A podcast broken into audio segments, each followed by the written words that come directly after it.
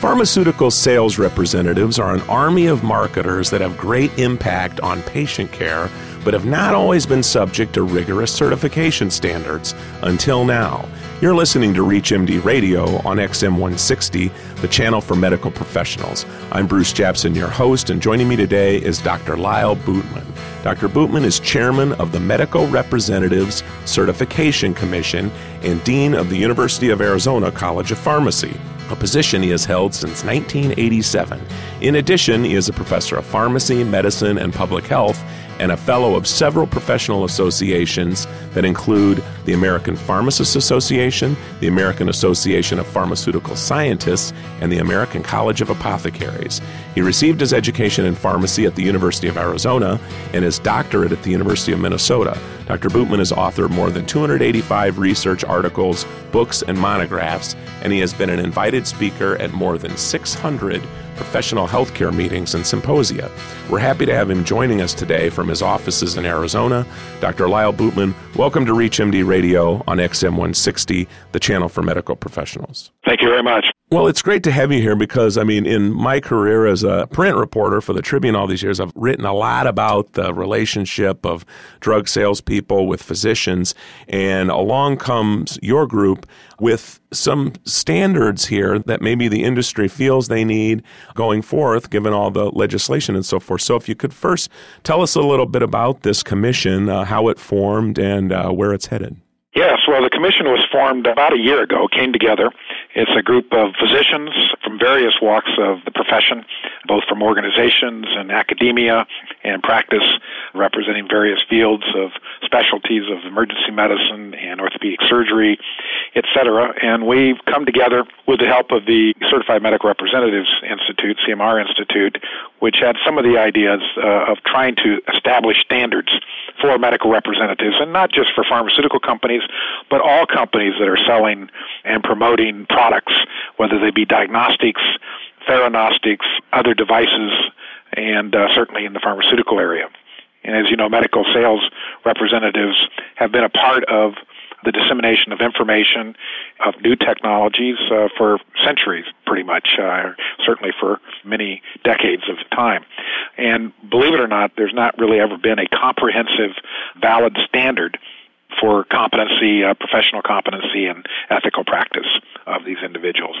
And we believe the time is now that that standard be developed. So we uh, obtained the resources to begin to do a job analysis and do a comprehensive study of the daily practice of a medical service representative and developing that standard of which has just been completed in the last few weeks. I mean, I know you're a noted academic clinician at the University of Arizona. Is that where all this started? I mean, this is an independent, non-for-profit commission, but you know, who started it and who's backing it? Another not-for-profit uh, educational institute was the beginning of the discussion, as well as myself and other colleagues that began to talk about the education of medical service representatives. And as we began to think about strengthening and improving the educational activities, we began to think to which standard, to what were we trying to drive toward, what was the outcome that we were trying to impact, and how could we elevate the medical sales representative, service representative, so that indeed those individuals can have a positive impact on patient outcomes and, and again, protecting the public in their daily activities. Well, and that's very interesting, and it's an effort that certainly needs to be highlighted because I think the public at large and, and even physicians, I mean, you sort of look at a drug salesperson as number one, they're good looking. Number two, they're bringing in the Subway sandwiches for the office staff when you see that, and they're trying to make a sale. But really, I think what's got the industry in trouble over the years is that you look and you're like, wait a minute, a physician should be prescribing a drug, brand generic, device, or whatever, on what's best for the patient, but yet all of a sudden you get somebody out there trying to make a sale. And I think what the commission will be sort of a check on is saying, hey, you know what, I'm certified to know what's right from wrong. Right, and to provide that balanced approach. I think through our national job analysis uh, study that was conducted during the fall of uh, 2009 winter, in which we put together a certification exam, if you will, evaluates and tests those particular competencies that uh, you're referring to. And that's to assure the public and the practice of the medical service representative so that it's uh, they conduct their practice in the most competent and professional and balanced way as they present because they're oftentimes looked at the source of new information and information on the latest treatments and diagnostics, if you will, that, that are available to the practice of medicine. Well, if you're just joining us, or even if you're new to our channel, you're listening to ReachMD Radio on XM 160, the channel for medical professionals. I'm Bruce Japsen, your host, and joining me today is Dr. Lyle Bootman. Dr. Bootman is the chairman of the Medical Representative Certification Commission, and he's the dean of the University of Arizona College of Pharmacy. We're glad to have him here, and we're talking about this new certification commission for sales reps in the medical industry, you know, drug reps, device reps, diagnostic reps, and we were just talking about why it's needed. And, doctor, if you will, would you compare this to any other sort of standard setting organization in healthcare? Like, could you call it like a, is it a joint commission like Venture? Well, a joint commission, that's obviously they certified facilities and they set standards for how facilities, hospitals, and outpatient facilities operate and other types of facilities and the type of processes. It's somewhat akin to the same type of approach, not unlike uh, the same type of examination and certification that physicians and pharmacists and nurses obtain as they take their licensure within each state as they practice medicine, practice pharmacy, or nursing uh, et cetera. In this case, it's a national certification process, voluntary, in which medical representatives choose to take this uh, exam after meeting certain qualifications and standards and educational background. And uh, if passing, then they receive official certification that they've met this minimum standard. They are also required to maintain that certification to retake the exam, to take it every uh, so often, so many years in between that uh, allows them to continue to remain competent over the domains of incompetencies that uh, were developed for the exam. And looking over some of the things that they would have to gain knowledge in and so forth, there's regulatory compliance and ethical conduct, customer interaction, administration, clinical and therapeutical knowledge, marketplace knowledge. Can they do this online? Do they have to come out to Arizona and get certified? No, no. The actual exam that would be taken would be uh, online take it from any place uh, through a testing service that is available that's commonly accepted for quality and compliance.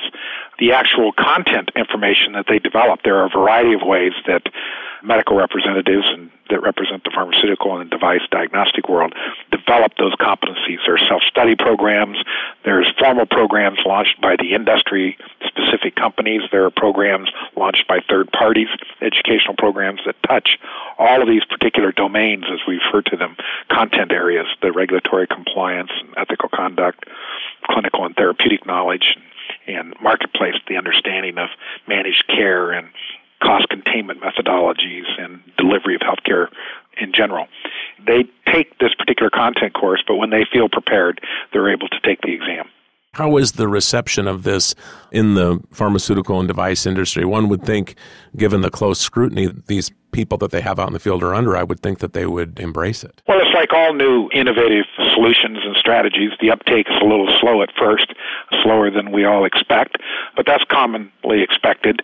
But as you've already pointed out, uh, it's an area of great need and recognition, I think, by all parties that this is a direction to move forth to ensure, and I think the companies that employ these individuals will continue to stress that this is important and this type of voluntary certification is a great solution for moving forward. It is an evolving strategy. It's not going to solve all the problems that you identified early in the discussion on day one, but it will evolve over a period of time, and the standards will continue to be addressed and revisited and possibly elevated and obviously modified based upon the time. Have there been folks already trying to get their certification? No, we're just beginning to now offer the exam, announcing its availability and the opportunity for those who wish to take the exam to uh, study the standards.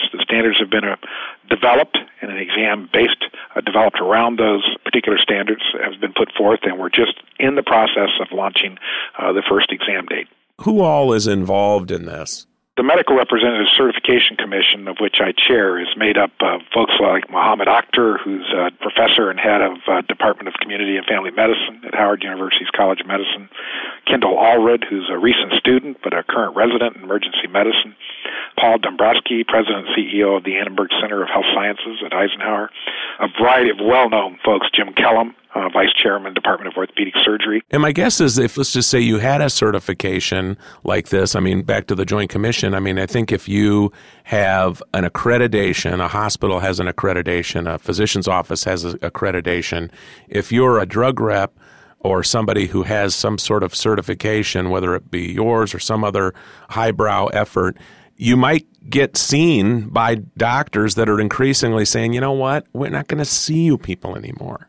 I mean, it could be a, a, way to get back in the office. I think that's a major uh, potential change in the industry and threat to folks who do manufacture health technologies is that uh, the limited time those clients if you will, if I can use that term, uh, the physicians and nurses and providers of healthcare and hospital settings are going to increase that pressure that we're going to have those who are certified get the time to come before us to explain their new technologies and the issues around that particular new drug or new diagnostic.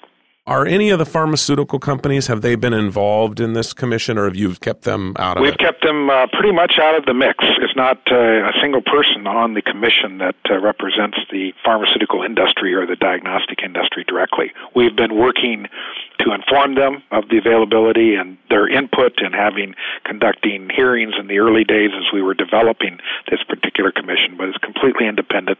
And as you mentioned, it's a nonprofit 501c3 incorporated organization. Well, one thing that's just caught me here in reading some of your materials is that you guys talk about customer interaction. And obviously, if you're out there trying to make a sale, it's interesting that you guys say that the medical representative must identify appropriate product options and address, you know, payer access challenges and so forth, which, you know, anybody making a sale, it's like you don't often mention your competitor unless you're bashing them. you give a fair balance, uh, the information around that particular uh, condition or disease state in which your product may be helped to treat or diagnose, uh, the advantages that uh, it may have, but versus the uh, existing marketplace interventions, and as you mentioned, to identify that appropriate product option and to help address certainly payer issues that come about all the time in mm-hmm. terms of providing that fair, balanced set of information. And in fairness to the industry and the folks who I described as good looking subway delivery people, which I'm just joking, but I would say this their job's a tough job. I mean, it's increasingly complex. I mean, they got to know laws in different states now and federal laws and all sorts of things coming at them that just didn't exist before. Uh, That's very important. And as you know, in the practice of medicine and pharmacy, it is a state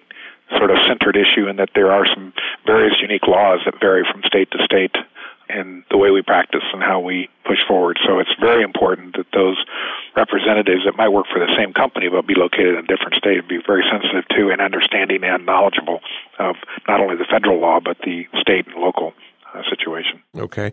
Now, before we go, where can people go online for more information? Our website, uh, you can easily go to MRCC, MRC Commission, spelled out, dot org, and uh, that would lead you right to the site and all the information you'd need. Again, www.mrccommission. Org. Okay. Well, with that, I would like to thank Dr. Lyle Bootman, who's been our guest.